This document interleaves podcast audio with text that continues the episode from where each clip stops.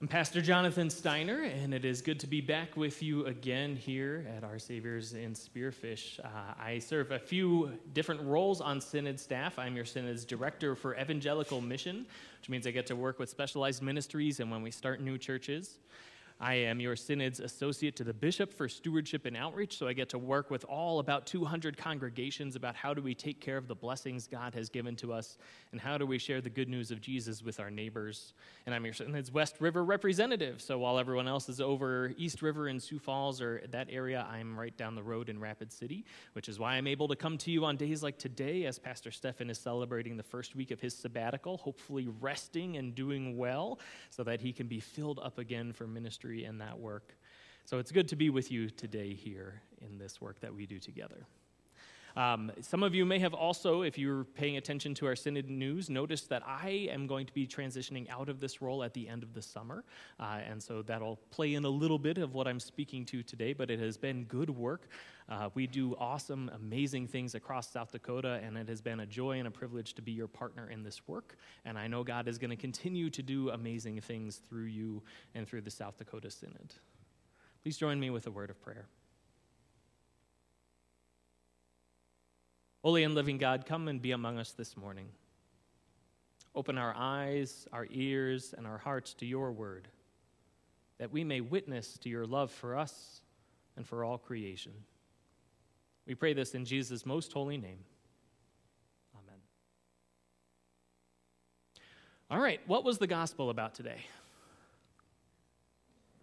Uh, yeah. That's where I feel about John and John's gospel in general. I think there is so much packed into any one of those sentences that Jesus says and prays. It probably deserves its own sermon. And so I'm going to kind of step away from the gospel today and encourage you in a Bible study, whether that's with the church here, with your family, somehow go and look at this text from John. And where it is, is Jesus has talked to the disciples. This is in the middle of about six chapters of Jesus saying farewell to them. It's the night of the Last Supper. Jesus has washed the feet of the disciples, and he's basically saying, Goodbye. The work is done. And then he prays this prayer that we have in John 17. And it's wordy and it's complicated and it gets theologically dense about who Jesus is and what is the relationship to God the Father and all of that. And it's good to know, but it's not great preaching material for me. So I want to go to the Acts story. For us, it's good to remember that Acts and the Gospel of Luke are one connected story written by the same person. And so as Acts picks up here, it follows immediately at the end of the Gospel of Luke. And here, thank you for that wonderful explanation. It took so much of what I thought I needed to explain, and you did it for the kids and for everybody. That's really good because we heard that explanation. This is Jesus ascending to heaven. This is Jesus going to be in heaven until he returns. The work has been done that Jesus was sent to do. He died on the cross and lives again so that the world, that everybody, that creation itself might be redeemed and know of God's love for us. Sometimes in communion, as we are telling the story and remembering things in that dialogue, that Eucharistic prayer where we give thanks to God for who God is and what God has done. We say, The mystery of our faith Christ has died, past tense. Christ is risen right now, and Christ will come again in the future. And that's directly related to this story in Acts. And as Jesus goes up to heaven, there's a promise that he will return. That someday Jesus will come back and set the world exactly the way that God wants it to be. That everything that God has ever set into motion will be completed when Jesus comes back. But in the meantime, in the right now, we are sent out as those disciples were to go be witnesses to God's love. Witnesses, as in the sense of witnessing to something, sharing the story. Not just seeing it and knowing it, but proclaiming it. sharing the good news of who God is and what Jesus has done for us. And then, as the disciples are just in amazement that Jesus has just gone up to heaven, these two men in white come down and basically say, uh, What are you doing here still? Get to work. There is more to be done in the meantime. There's a question I often ask when I'm preaching, and I'm going to ask it now. Who are you in that story today? Who are you? Who do you identify with in this story? Is it maybe as Jesus who is leaving a place? And as I've announced that I'm transitioning, I hear that a little bit of, okay, I'm going away. What do I need to leave for the people to continue working? I am not Jesus Christ. But I hear that a little bit. Are you one of the disciples? Standing in amazement at the things that you have seen and heard, and know that there is work to be done out in the world? Are you the angels? Standing there looking at someone who needs to get to work and saying, Come on, let's go. Are you the other disciples?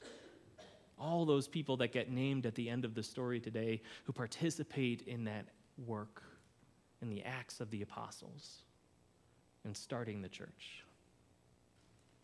Who are you in the story today? I often find myself in that role of the angel, I feel. Come on, let's go. Let's get to work. There's things to be done in the world. Our neighbors need our love and our support, so let's go. But then I remember we are up to very good things. And when I preach about law and gospel, that gospel is the good news, the saving grace of Jesus Christ that comes to us when we don't deserve it. And the law is not something that we beat each other over the head with and say, You need to do this. It's a mirror to myself. And I say, What am I doing? What do I need to do because of what God has done for me? And sometimes as Lutherans, we're just also bad storytellers at the good work that we're doing. Because we know we are not saved by our good works, but by what Jesus has done for us. But maybe we're afraid if we talk about it too much, other people might think we think we're saved by grace. Or not by grace, but by those good works. If I tell all the good things that I'm doing, will they think that I'm pretentious or better than people? And so we bottle it up and keep it inside. But let me tell you, as Lutherans, we do good work. Work that I am proud to be a part of, and work that I bet you are as well. Because you're committed to being a part of this church, of this community of faith that does things because of what God has done for you. That this congregation is a part of the wider church of the South Dakota Synod, of the Evangelical Lutheran Church in America, of the Christian church all over the world that says God has loved us through Christ.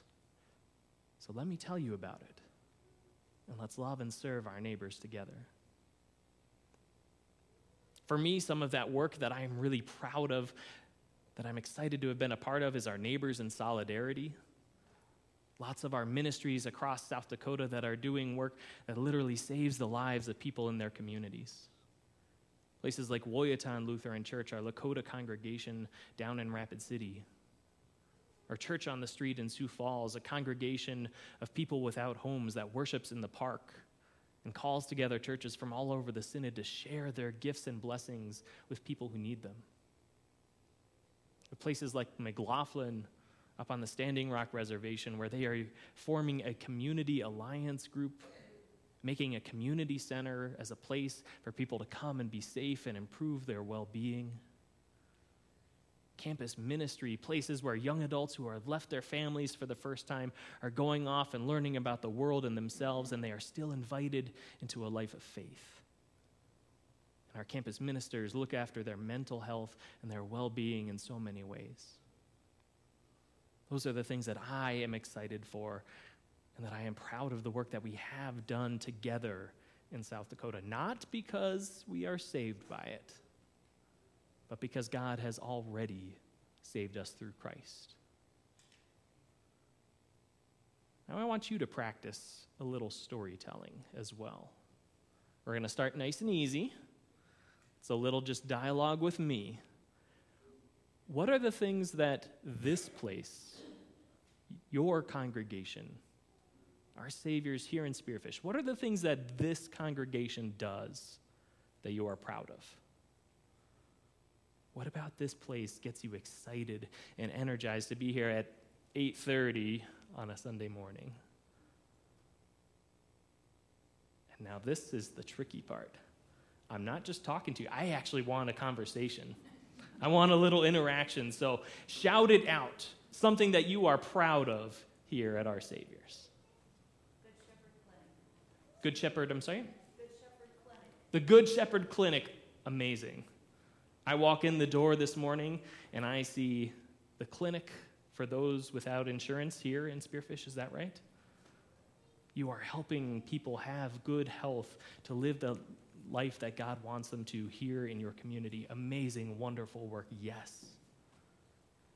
What else are you excited about here in this place? You're a giving church. Yes. In a little bit, you're going to collect an offering for the Raise the Roof campaign that we are doing to provide some facilities and places across the world. And there are other things that you are supporting financially. Yes, you are a giving community. Thank you. What else? Youth program. Yes, this is a place where I see children and youth and families that are here to hear God's word and know that they are loved too. I see your playground, is that what you call it up here? A place where children can gather here in worship and be present fully as themselves. That is wonderful. Yes, children and youth ministry is wonderful. Senior ministry. Senior ministry making sure that people of all ages hear the gospel, have community together. And I don't know all the details of your senior ministry, but maybe you want to talk about that during coffee today a little bit. Now, here's the thing we need to tell our stories. We need to say, My is a place where this happens. Because God loves me. God has forgiven me because of Jesus through the cross. And now that Jesus is alive, up in heaven, coming again someday, the work is ours now. The angels have said, Get out there, witness to the love that Jesus has had for you, and love and serve your neighbors. And that is a wonderful call. But if we remain silent, our neighbors and the world suffer. We are called into witness, which means word and deed.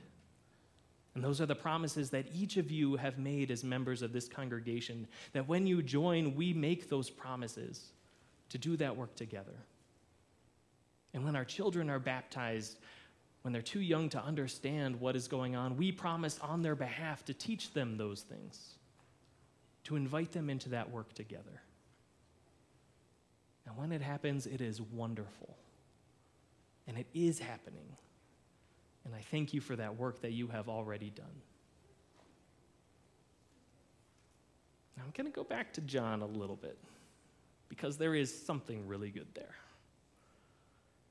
And I have to thank Pastor Deacon Laura for that as well, because this Tuesday we gathered as the Bear Butte Conference leaders all across basically the western third of South Dakota, all of our ELCA congregations. We gather together as leaders once a month to support each other and to share what we're up to. And in worship, instead of one person preaching, we all share together what is going on, what are we thinking, what do we see in the text. And Deacon Laura went to that prayer that Jesus prays. And at the end, Jesus says that they may be one. Jesus wants us to be united together in community. Not in a way that we must conform and be exactly like one another, but united in a way that all of our differences are brought together in a place of love and support. Because that is the way that God loves us, just as we are. We are loved, and we are invited into that work together. And so I pray that here, across South Dakota, and for all of the church in the world, that we also are one. That we live into that vision that Jesus has set for us. And we step out into that work that the angels call us to. Thank you for your good work and for sharing the good news of Jesus Christ. Amen.